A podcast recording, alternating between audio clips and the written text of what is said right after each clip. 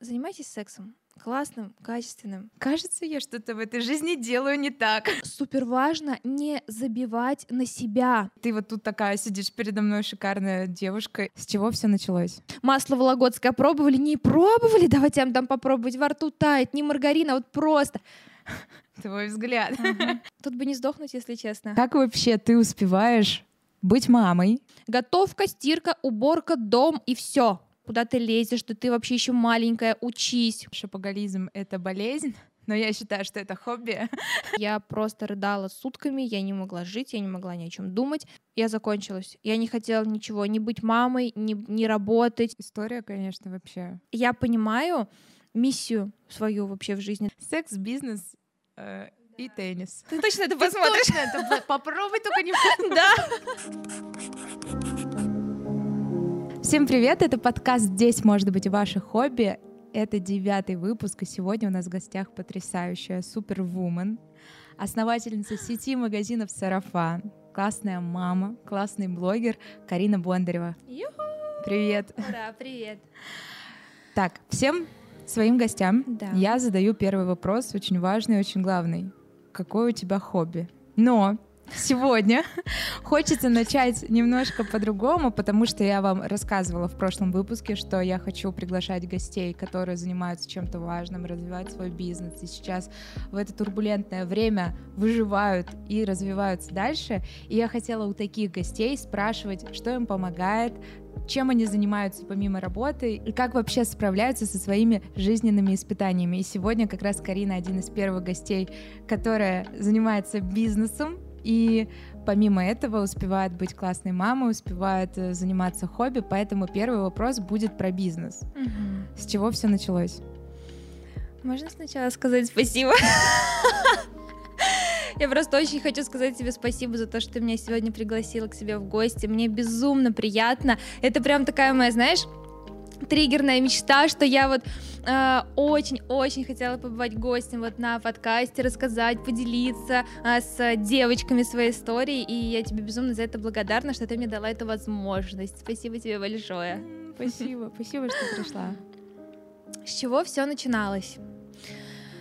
А, все началось с того, что я работала администратором в фитнес-центре в Корстене, и там я, собственно, познакомилась с молодым человеком, которого просто до жути, меня он так раздражал. Вот он, знаешь, приходил, во-первых, он мне казался супер ленивым, потому что все тренера работали так работали, этот просто пришел, отвел, сразу же ушел. Все.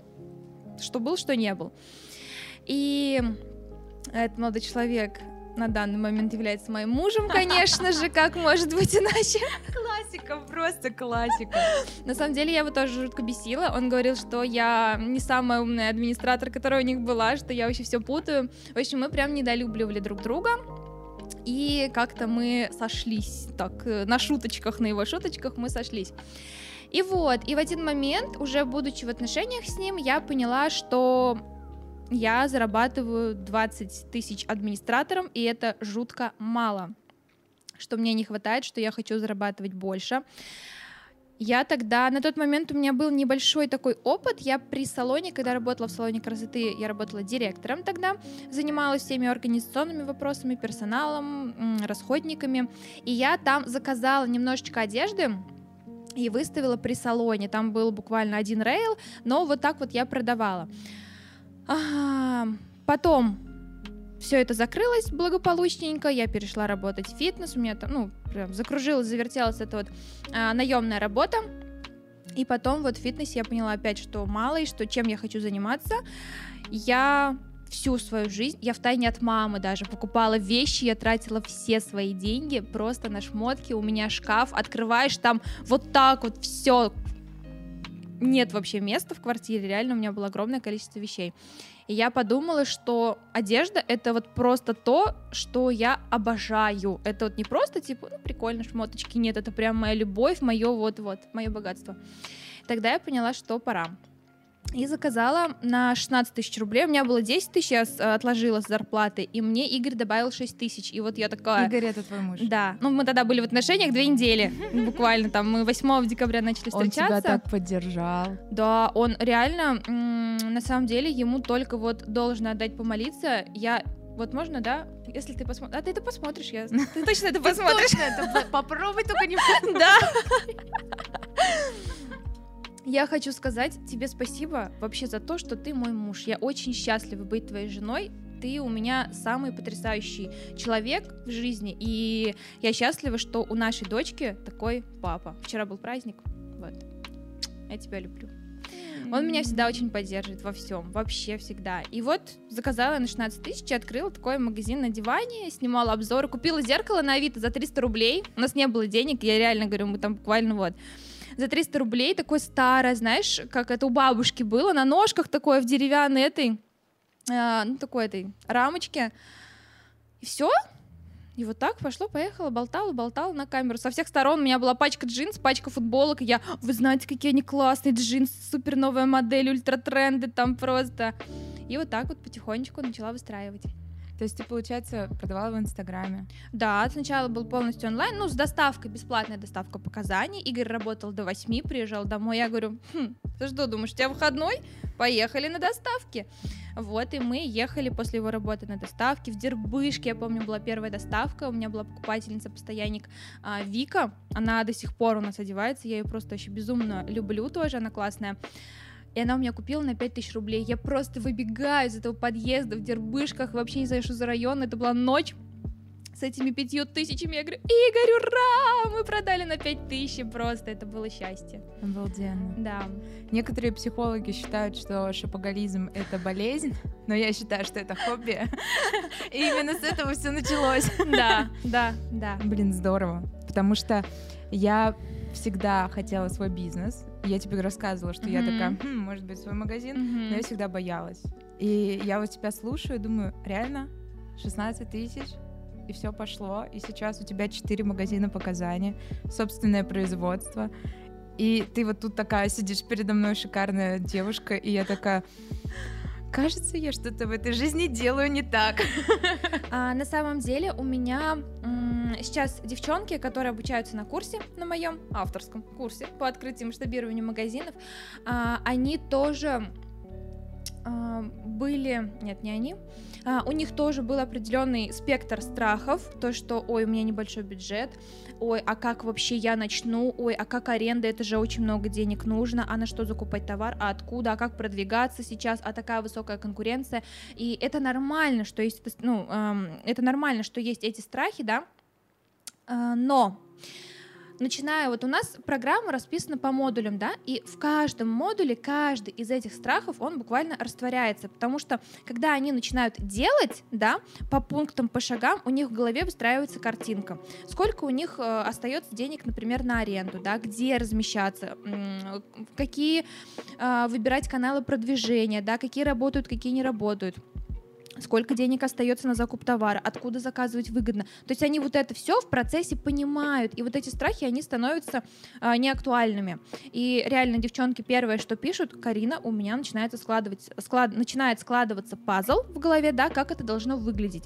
Поэтому я буду счастлива видеть тебя у себя, буду счастлива помочь тебе открыть магазин, и я уверена, что у тебя вообще это будет получаться супер круто, потому что это такая открытая, веселая, и это самое основное, потому что люди идут, шмотки одинаковые у всех, вообще, ну то есть условно, что масс-маркет, что шоурумы, одни и те же модели, плюс-минус, да, а шоурумы так вообще одна и та же ценовая политика, тоже плюс-минус. Люди идут на человека, то есть они идут к тебе, потому что ты классно, они разделяют твои интересы, твои а, какие-то взгляды, да, на жизнь, и поэтому они придут к тебе и купят. Все просто. Ребята, у нас начинается новое реалити-шоу.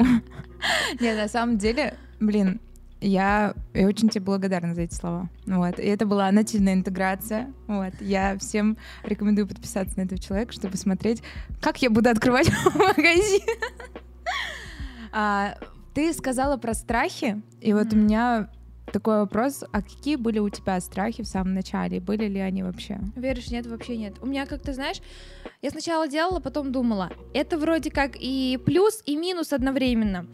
У меня не было как-то, знаешь, времени, что ли, задуматься. Я просто говорю, о, давай попробуем. Я mm-hmm. говорю, ну давай делай, типа. Мне кажется, самые лучшие вещи всегда так и делаются. Да, самое вот, когда ты прописываешь, продумываешь, переживаешь, не знаешь откуда, что, где, как, боишься, вот это вообще м, плохое начало, да, нужно идти с легкой душой.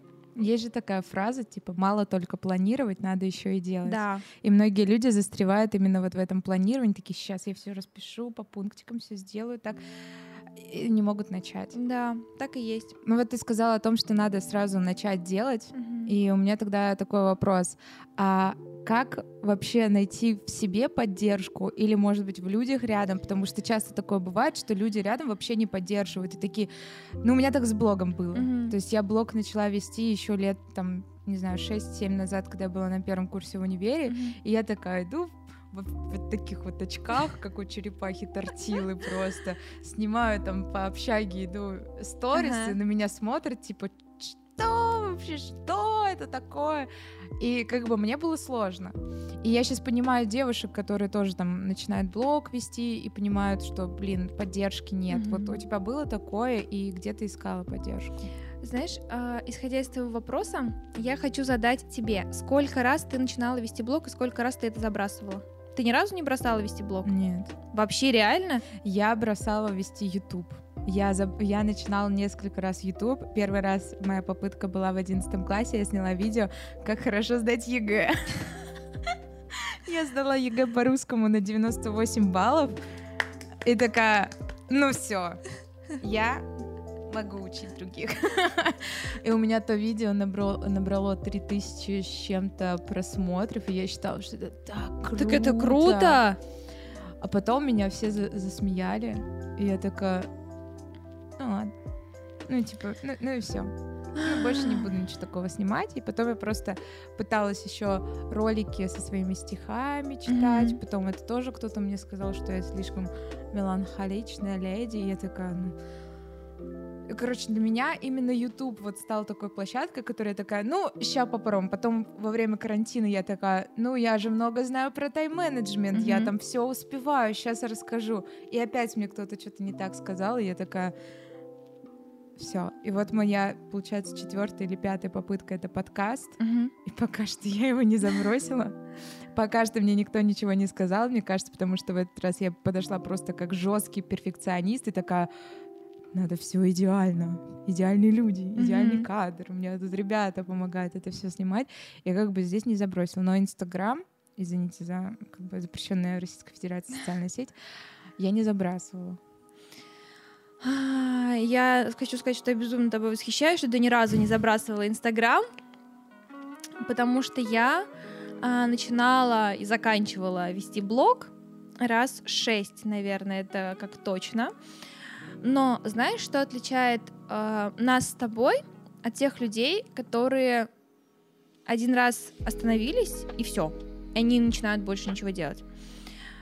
Попытки вот мы пытаемся, пытаемся, пытаемся, не получается, ладно, забросила, кто-то что-то сказал, ты думаешь, о господи, сколько мне говорили, что у меня не получится а, развить бизнес, что куда ты лезешь, что ты вообще еще маленькая, учись. Это вообще а, высокая конкуренция, это дело сложное, то есть у тебя нету знаний, нету опыта, куда ты лезешь? Вот мне прямым текстом говорили вот так.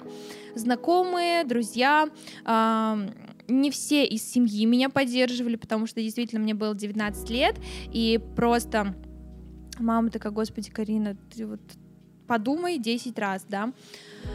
А, с блогом я косила сначала, знаешь, под инстасамку, которая просто такая, еху, всем привет, такая крутая чекуля. И я такая, господи, я не, ну, как сказать, год назад, год назад, наверное, я наткнулась и думаю, блядь, просто. Это было очень смешно, реально, по-детски. А, и у меня каждый раз были разные темы, тематика блога. То я была вот этой вот э, сумасшедшей девочкой, которая думала, что вообще надо просто очень много материться, и все будет классно, все будет получаться, на тебя будут подписываться.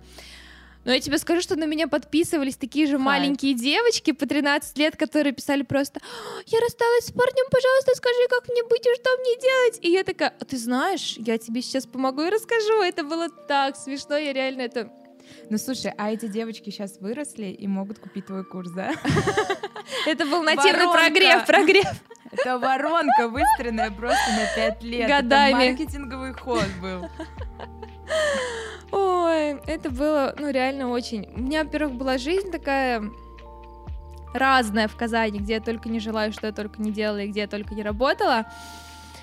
Ой, но блог я начинала много раз. И сейчас, только сейчас, господи, через пять лет, да, последние там полгода, год, я понимаю миссию свою вообще в жизни, для чего этот блог, для кого, какую ценность он несет, что раскрывает. А, для меня это прям сейчас супер важно, и мне хочется отдаваться, мне хочется транслировать то, что происходит в жизни. И те люди, которые боясь осуждения, просто ничего не делают, они не понимают, что тем самым они принижают себя до того уровня, до тех людей, которых осуждают. А, мы никогда не вырастем, если будем постоянно смотреть и слушать то, что нам говорят со стороны. Тут должна быть очень сильная внутренняя сильная сила, господи, тавтология, но ты должна, у тебя должен быть очень сильный внутренний стержень для того, чтобы ты смогла просто от, э, абстрагироваться от того, что говорят вокруг, вставать и ежедневно делать то, от чего ты кайфуешь. Господи, стихи писать, подкасты записывать, про бизнес рассказывать, про красоту, про готовку, да что угодно. Но если человек любит то, что он делает и кайфует от этого, у него сто процентов попрет. Вообще не важно, чем занимается. Свечами, бизнесом, вообще без разницы. Тут важно вот просто себя каждый день э, Воспитывать. да, наверное. да, дисциплина. Дисциплина залог успеха. Дисциплина залог успеха. Я это говорю всем и каждому ученикам, э, своим там девочкам на консультацию, кто приходит, да, и ну вообще просто вот в спорте, в бизнесе, в красоте, в уходе за собой. Везде это основа. Мгм. Вот ты как раз ответила на мой, наверное, следующий вопрос, но, может быть, ты сможешь дополнить, что воспитывает эту внутреннюю силу, внутренний стержень? Какие, может быть, у тебя есть рутинные ритуалы? Я знаю, что у многих там вот эти магия утра, и это им помогает. Твой взгляд. Магия утра. Магия утра проснуться и приехать на подкаст в понедельник в 9 утра.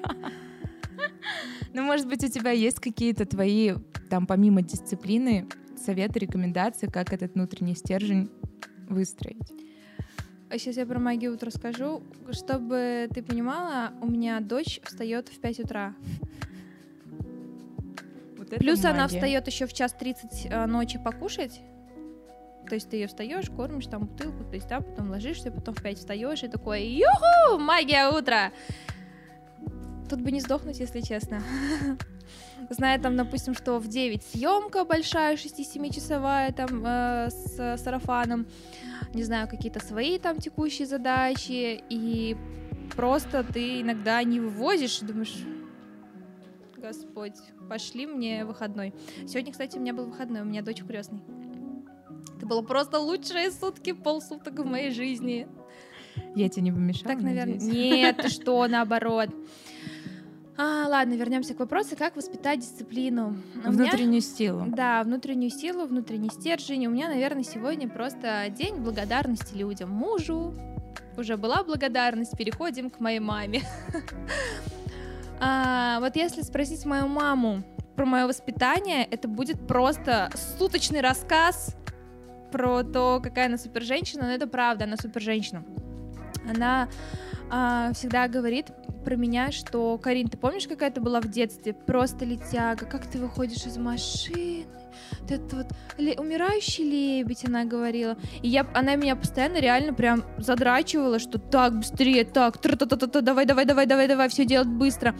А, если у нас был какой-то семейный праздник, и мама мне говорила, например, приготовь салат, ее терпения хватало на 5 минут, потом она говорит, господи, Карина, как все долго, давай я сама. тра-та-та-та-та-та». И вот она меня а, очень сильно вот этим вот прям подпинывала и заставляла думать, заставляла принимать быстрые решения. Я у нее тоже работала а, такой а, мини-продавец. У мамы были были, как сказать, ну, у нас на рынке обычном продуктовом а, была такая точка, и вот я летом маме помогала, я там стояла наравне, наряду со взрослыми там женщинами, которым 40 лет, они так меня ненавидели, ты вот ты бы знала, потому что, знаешь, они стоят. У меня, в принципе, это а, вот эта вот история по жизни тянется, потому что я с детства стояла на рынке и просто говорила, «А, пойдемте выбирайте, давайте я вам помогу выбрать окорочка. Получили чистенький, беленький на супчик, вообще отлично. Масло вологодское пробовали, не пробовали, давайте я вам дам попробовать, во рту тает, не маргарина, вот просто. Ты понимаешь, я вот это вот стояла и вот так вот их заманивала, заманивала, заманивала, и у меня постоянно была очередь. Постоянно эти бабушки с этими пакетиками дрались за эти косточки, там суповой набор. А тетки, которые стояли рядом с нами в рядоне, просто на меня вот так вот смотрели, типа, пришла тут, знаете ли. И... Малолетка. Да, да, да, да, да, да, да, реально малолетка какая-то стоит тут и покупатели забирают. У меня выручки были больше, чем у них. И вот как-то на протяжении всей моей жизни, вот, благодаря маме, вот эта вот сила и стержень у меня воспитывались. И у мамы была очень правильная тактика, когда я уставала, я рыдала, я говорила, все, мне ничего не надо, никакой. А, я поступала в губернаторский многопрофильный лицей-интернат, он назывался для одаренных, здесь Оренбуржье, ну такое, знаешь, а, место в Оренбурге. И вот 10-11 класс я училась там. Но на момент поступления у меня были репетиторы каждый день, чтобы туда подготовиться, там несколько этапов отбора. Я просто рыдала, говорила, мама, мне не нужен никакой лицей, мне вообще ничего не надо, я буду жить в Орске. Мама просто говорила, хорошо, давай, все, я отменяю репетиторов, без проблем, не хочешь, не надо. И во мне это настолько, знаешь, типа, в смысле не надо, я же столько уже сделала. И вот, ну, меня это подстегивало идти дальше. Каждый раз, когда я сдавалась, мама мне вот, знаешь, что говорила, типа, ладно, без проблем, не хочешь, не надо. Она никогда меня не заставляла вообще ничего делать. А, и это подстегивало. Я не уверена, что я правильно ответила на твой вопрос. Я, как всегда, очень много разговариваю. А, но просто надо вставать и делать. Мне Можно кажется, ты про коротко. вот эту мысль, что когда ты уже что-то сделал, тебе потом просто стрёмно сдаваться. Да, да это сто процентов. И если начать что-то делать, то потом, когда тебе станет плохо, и ты хочешь сдаться, ты поймешь, что не-не-не, я уже как бы половину прошел, да. и вот эта картинка, знаешь, где чел э, копает землю. Я поняла, поняла, и там алмазик. И там алмаз, а он разворачивается, другой копает, и ты такой типа, э, да, да, это да, вот да. про это, наверное. Это так. Ну вот ты сказала, что вообще тебя мама поддерживала. Mm-hmm. Теперь ты сама мама. Mm-hmm. И как вообще ты успеваешь быть мамой? Mm-hmm. Скорее всего, ты очень классная мама, да, потому что у тебя был хороший опыт. Быть бизнес-вумен, быть э, красивой, ухоженной девушкой и быть женой. Вот как ты это все совмещаешь, потому что мне кажется, что для многих это просто нереально. Я просто знаю девушек, которые такие, ну, ты либо карьеристка, либо счастливая жена. У меня у самой раньше такие установки mm-hmm. были. И сейчас я такая, а что, можно все вместе? Я такая, вау. И вот у меня к тебе вот этот вопрос, на самом деле, я прям сразу хотела его задать. Как ты все успеваешь и так качественно? Чтобы ты понимала, у меня очень очень сильный характер. Наверное, в силу того, что у меня вообще с детства, ну, всю жизнь, я считаю, у меня не было папы, у меня была только мама, и она у меня, знаешь, такая реально одна за всех. И я, это на самом деле такая боль очень многих девочек, которые воспитывались только мамой. Вот я, например, всегда винила отца за то, что я слишком сильная, за то, что я не могу себе позволить быть такой, знаешь, девочкой-девочкой, которая просто... И я всегда маме говорила вообще с детства, лет до 20 точно, до 22, может даже, мне еще 24? Ну, короче, лет до 20 а, я говорила, что мама, я никогда не выйду замуж, я вообще не представляю вот эту жизнь, знаешь, готовка, стирка, уборка, дом и все. Мне кажется, я вообще девочки себя узнают. Да, а, я не была готова к тому, что моя жизнь на этом закончится. Ты выходишь замуж и ограничиваешь себя жизнью ради одного человека, для одного человека, и то есть, ну, вопреки своим каким-то желаниям. А, и так было ровно до того момента, реально, пока я не встретила Игоря. А, чтоб ты понимала, я ну, сказать не хозяйственное, это очень мягко сказать, да, то есть мне нравится работать, мне нравится качественно проводить время там с ребенком, с мужем, но вот убираться, стирать, э, мыть посуду, готовить. Готовить люблю, когда все чисто дом. Это когда ты просто приготовил и все, да. а моет Посудомойка. Да, да. А, и а, когда мы начали с Игорем жить вместе, а мы очень быстро начали жить вместе, наверное, недели через 2-3 после начала отношений, а, у нас дома, ну, мягко говоря, могло быть иногда не очень чисто, и ему был пофиг. Вообще, он меня не пилил, он не говорил, Карин, помой посуду, Карин, что у нас-то грязно, Карин, почему у нас нет еды. Вообще. То есть я этого ни разу не слышала, ни разу вообще за все время нашей совместной жизни. И все, и для меня это стало таким показателем. Мы вместе практически через буквально, наверное, месяца полтора после начала отношений мы начали работать очень много. То есть я начала заниматься сарафаном, и все время я провед... ну, проводила там первые года полтора. Это было с 8 утра, а мы жили в авиастроительном районе. А сарафан был...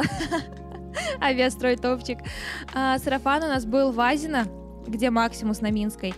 И Игорь работал в Корстоне. Собственно, у меня вообще не было выбора в 8 утра просто не поехать с ним, потому что иначе я должна была выезжать раньше, чтобы доехать на автобусе и так далее, и так далее. Поэтому где-то в 8.30 утра, хотя у нас магазин работал с 10, я приезжала в Азино, там снимала сторис какие-то обзорные, наводила порядок, а, и пока Игорь работал до 8, я его ждала, а, плюс он мог приехать, у меня еще не закончились дела, я там дальше убираюсь, работаю с покупателями, и вот в 10 в 11 мы возвращались. И так было в течение полутора лет. Без выходных абсолютно, мы могли только уехать в отпуск на неделю. Это было тяжело. А, но он ни разу меня не пилил ни за что, что связано с домом. И тогда просто, знаешь, в определенный период, наверное, где-то через год отношений, я такая, а ты когда замуж меня позовешь? А где мое колечко? Ты помнишь, что ты должен в жены меня взять, пожалуйста? И вот, знаешь, это вот периодически выска... ну, выскакивало. И это было как в шутку, но с, с подтекстом. В каждой шутке есть доля Да, правды. да, да, да, да. И мы с ним постоянно угорали. Ой, нормально. А, мы с ним постоянно угорали, он меня, он, он реально меня, знаешь, я рядом с ним, вот прям девочка-девочка, вообще. Это человек, который гораздо сильнее меня морально, физически. Даже вчера мы с ним ехали домой на двух машинах, а, и это, знаешь, такая, типа, гонка. Когда я гоняюсь, а он нет, и вообще он едет такой, что происходит? И он всю дорогу давал мне вот эту вот, знаешь, лидирующую позицию, я ехала, ну как, мы не гонялись, не обгоняли там никого, просто я с ним как бы параллельно соревновалась. Я впереди ехала, ехала, ехала, такая крутая, и просто перед поворотом домой он топнул газку, такой меня обогнал, объехал, и он все равно приехал первый, понимаешь? То есть вот он а, я вот ехала домой просто вот с такой же улыбкой на лице, я даже про него не могу без улыбки рассказывать, потому что он просто, ну, очень крутой. И вот это вот а, такая м- взаимосвязь у нас с ним в каждом вопросе, что это прям а, классно. К чему я все это рассказываю? К тому, что мне очень повезло с мужем, который а, тоже работает на себя, но, знаешь, честно, он мне всегда говорит спасибо за то, что я ему показала пример того, а как можно зарабатывать, что можно работать на себя. То есть я начала и через полгода он подхватил, он открыл свою студию, он ушел с Корстона. А, поначалу тоже было тяжело, то есть, да, ты открываешь, у тебя нету полной записи, там буквально человека 3-4 записаны, да, и было тяжело, но вот мы с ним в параллель всегда шли вместе, всегда развивались, росли вместе. И сейчас он тоже работает на себя. Но когда я была беременная, месяца, наверное, на шестом, я сразу обозначила, что я, ну, у нас не будет а, семейных отношений из разряда мать это мать, отец работает. Вообще нет. То есть, да, я также люблю свою работу, как ты. Я не собираюсь от нее отказываться. Это, ну, это было сразу у нас и при планировании ребенка, это было проговор... оговорено.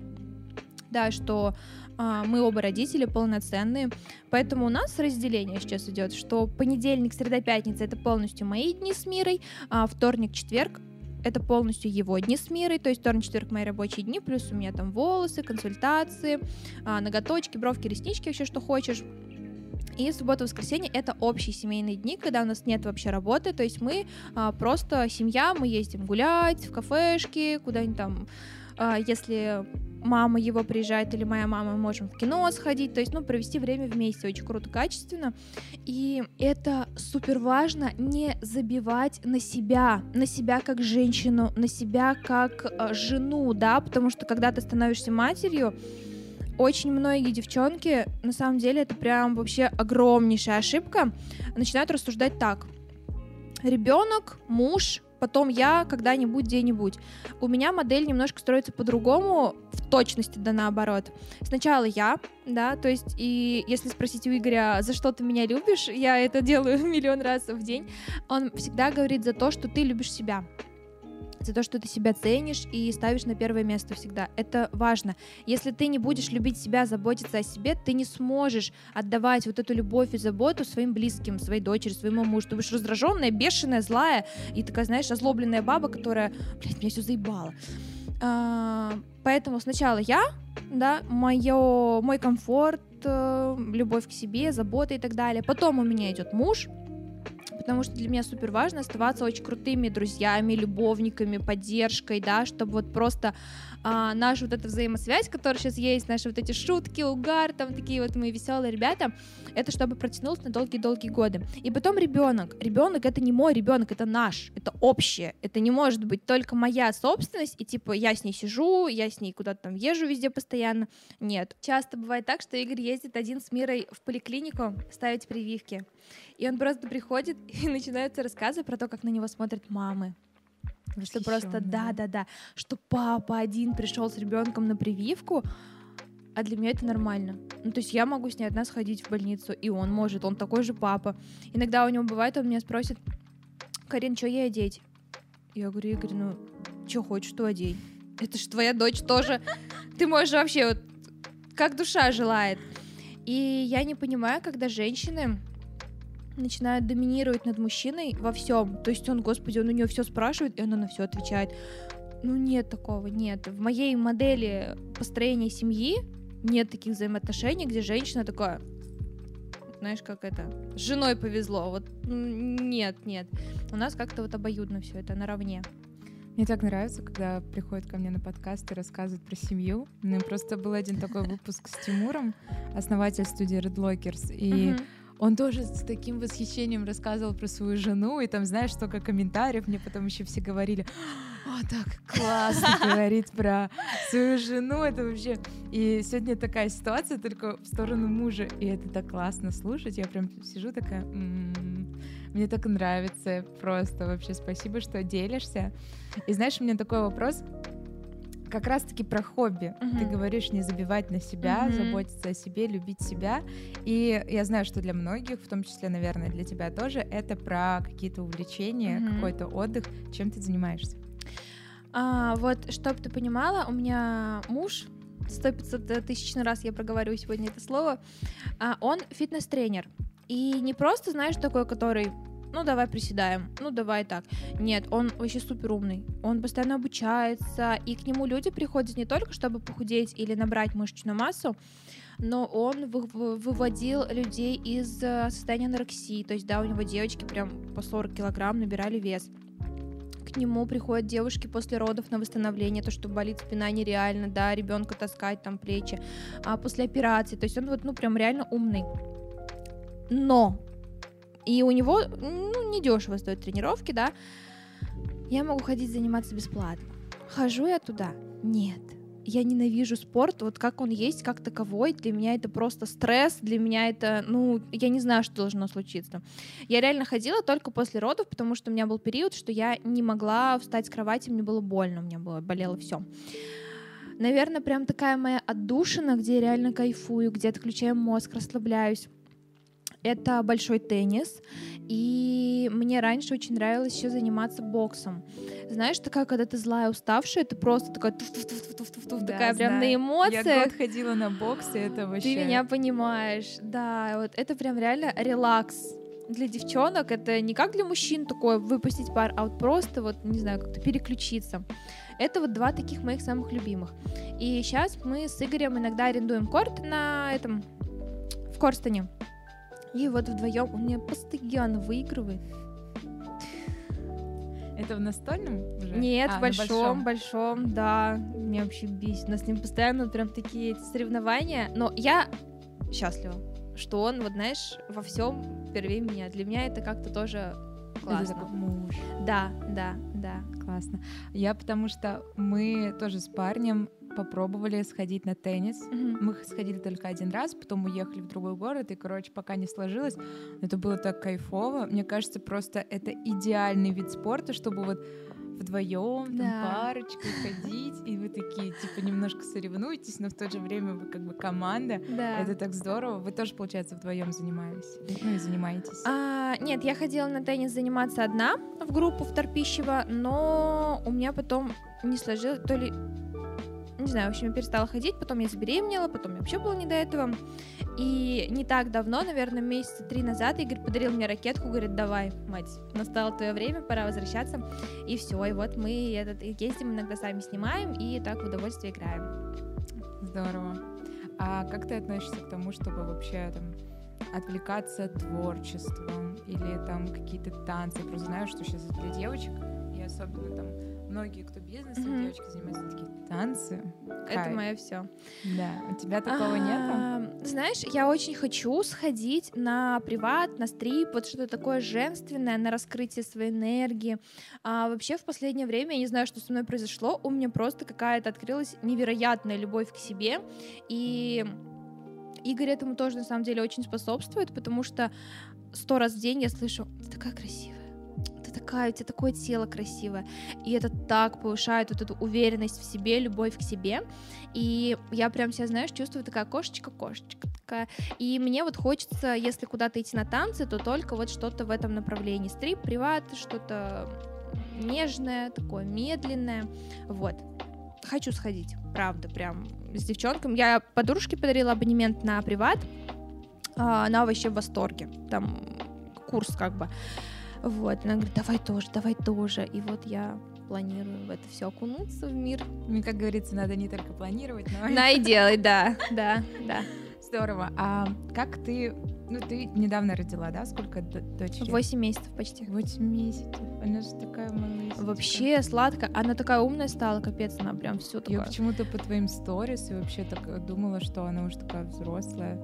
Не знаю, как будто ты уже такая... Ну просто ты так живешь свободной жизнью, как будто у тебя не ребенок до года, да, как будто ей там уже три, она самостоятельная, и ты самостоятельная, блин, здорово. Нет, она, да, маленькая еще. А как у тебя вообще прошла история после родов? Была ли у тебя депрессия? У тебя, получается, все это еще наложилось на вот это турбулентное время, да? А Ровно... Мне Игорь недавно, ну не недавно, ну, в общем, в какой-то день он мне говорит, я сейчас точно не помню цифру, он мне говорит, ты представляешь, Мире уже там 120 дней. Я думаю, я, я, знаешь, подумала, ничего себе. Ну, типа, он считает дни, как она родилась, для меня это настолько... Вау, типа, он такой классный. Но потом он такой, ну вот, говорит, спецоперация уже 121 день идет. Я такая, понятно. Отец года. Но она у меня родилась 23 февраля. И на следующий день, насколько я знаю, вся вот эта ситуация в мире. А, поэтому, наверное, когда это все началось, случилось, мне было явно вообще не до этого. Я была вне всей вот этой мировой страшной ситуации. Я была в коматозе просто, реально, потому что у меня были неестественные роды, у меня было кесарево, оно было экстренное. У меня был ковид, я с температурой 39 поступаю в инфекционку, положительный ковид, меня кладут, я не могу спать, у меня такой живот, меня всю так трясет, мне то холодно, то жарко, постоянно на уколах, и просто на следующий день сажают на КТГ, это когда у ребеночка прослушивают сердечко, и они не могут его прослушать час, она меня отправляет в палату, говорит, давай приди еще там вечером. Я прихожу вечером, я полтора часа сидела на КТГ, они не поймут, что с КТГ. И просто залетает. Мы еще были в красной зоне, у нас нет врачей, у нас только санитарочки. Залетает вот эта медсестра, она говорит, так, быстро, где компрессионки, давай, надевай. Я рыдаю, ты беременная, у тебя гормональный фон вот этот вот ненормальный, ты очень эмоциональная, я начинаю рыдать. Она говорит, давай бегом, и просто меня перевозят за 5 минут в операционную, Я не понимаю, что происходит. Все, меня вот так кладут, у меня тут э, катетер, тут всякие эти приборчики, а там еще холодно, меня вот так трясет, я не могу собраться, сосредоточиться. Все, 23.10 мне показали дочку. Она, я просто в коматозе. А я, знаешь, первое, что я сказала, она такая красивая. И ее забрали на две недели. Все, я ее увидела ровно секунд 30. Потом у меня началось восстановление после ковида по 9 капельниц в день. Это прям, знаешь, такое, я, в принципе, никому никогда не рассказывала, знает только моя семья, как это все было очень для меня сложно, очень сложные роды в плане восстановления. И она родилась, у нее были небольшие проблемы со здоровьем из-за вот КТГ. Я просто рыдала сутками, я не могла жить, я не могла ни о чем думать. Она лежала в реанимации, меня не пускали, я каждый день звонила. Там еще определенные часы, когда ты можешь звонить. И просто вот, ну вот так вот две недели меня выписали раньше. То есть меня выписали, она еще лежала, мы потом поехали забирать. В общем, это все очень, вообще очень морально сложно. А, вот. И, естественно, когда, знаешь, беременность была запланирована. Я очень хотела. Я, когда беременная была, хотела ребенка, я прям готова была к этому. А Игорь, наоборот, он очень переживал, что он не будет спать по ночам, да, он прям вот, блин, блядь, я и так много работаю, как это вообще будет. Но когда она родилась, когда мы ее забрали, для меня это стало просто таким, знаешь, я оказалась вообще не готова. Она плачет, она маленькая, она у меня вот 3 килограмма я ее держу, она просто разрывается, а я не понимаю, чем помочь. Я не понимаю, что я могу сделать. И я тоже сижу, плачу, понимаешь? И Игорь в этот момент, он оказался настолько сильным во всех планах. Мало того, что он поддерживал меня, он говорил, ты потрясающая мама, не переживай, мы справимся, это нормально, это просто период такой сложный но помимо этого он еще и с Мирой очень сильно помогал, то есть, да, у нас было такое, что а, с 8 вечера до 12 ночи он с ней сидит, она самое капризное время, а я сплю в это время, потому что а, потом всю ночь, то есть нужно было вставать, она кушает, она была на груди, она кушала 50 минут ночью. А после этого мне нужно было 30 минут ходить с ней вот так. Это мамочки знают, это ходить столбиком, чтобы у нее усваивалась э, еда. Ну, то есть буквально полтора часа ты вот кормишь, потом она полтора часа спит, и ты полтора часа снова кормишь, то есть, ну, ночью практически не спишь. И вот ночью как бы вот это все было у меня. И я, ты знаешь, такая сначала была, типа, я герой, я справлюсь сама, я особо не просила поддержки ни от кого, там, от мамы, от э, мамы Игоря. Я даже свекровь не могу назвать, она очень крутая мама, вот моя вторая мама. И в определенный момент у меня наступил период, когда я все, я закончилась. Я не хотела ничего, не быть мамой, не, не работать, ни с подружками видеться с Игорем, просто ничего.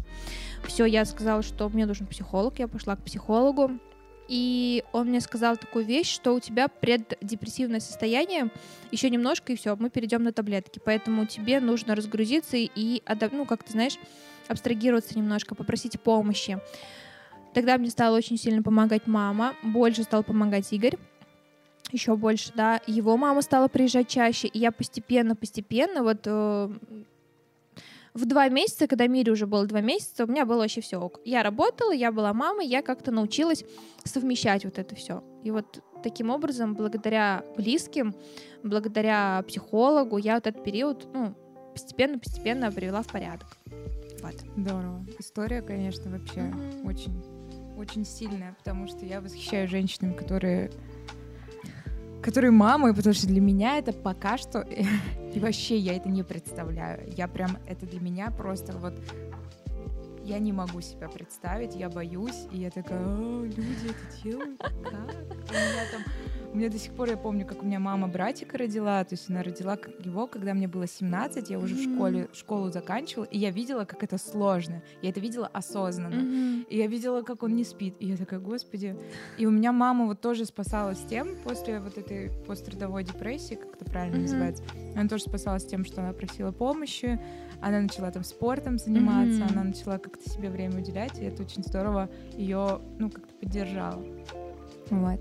Ну что, Спасибо тебе большое за наш такой диалог. Он сегодня получился достаточно неформатный для моего подкаста, но мне очень понравилось. И обычно у всех я в конце спрашиваю три хобби, которыми ты порекомендуешь заниматься ну, нашим слушателям. Вот, может быть, у тебя есть просто какие-то советы, может быть, ты скажешь, как вот прийти к этой любви к себе, просто какие-то три пожелания для девочек, которые будут нас слушать, скорее всего, нас будут слушать в основном девочки, чтобы сейчас вот это турбулентное время пережить э, в нормальном состоянии. Это нельзя сейчас будет вставлять то, что я скажу, но первое, что у меня в голове возникло, когда я сказала посоветую три хобби, знаешь, у меня такое-то, занимайтесь сексом, классным, качественным, все будет классно. Обожаю! Это просто вот реально Нет, я это. Нет, нет! Это же офигенно! Можно мы с этого начнем вообще подкаст? Вот эти вставочки в начале. Бля. Я этого не переживу. Моя мама тут... Да, ну она поймет тебя. В общем, три хобби. Секс, бизнес э, Да. и теннис. Да. Да.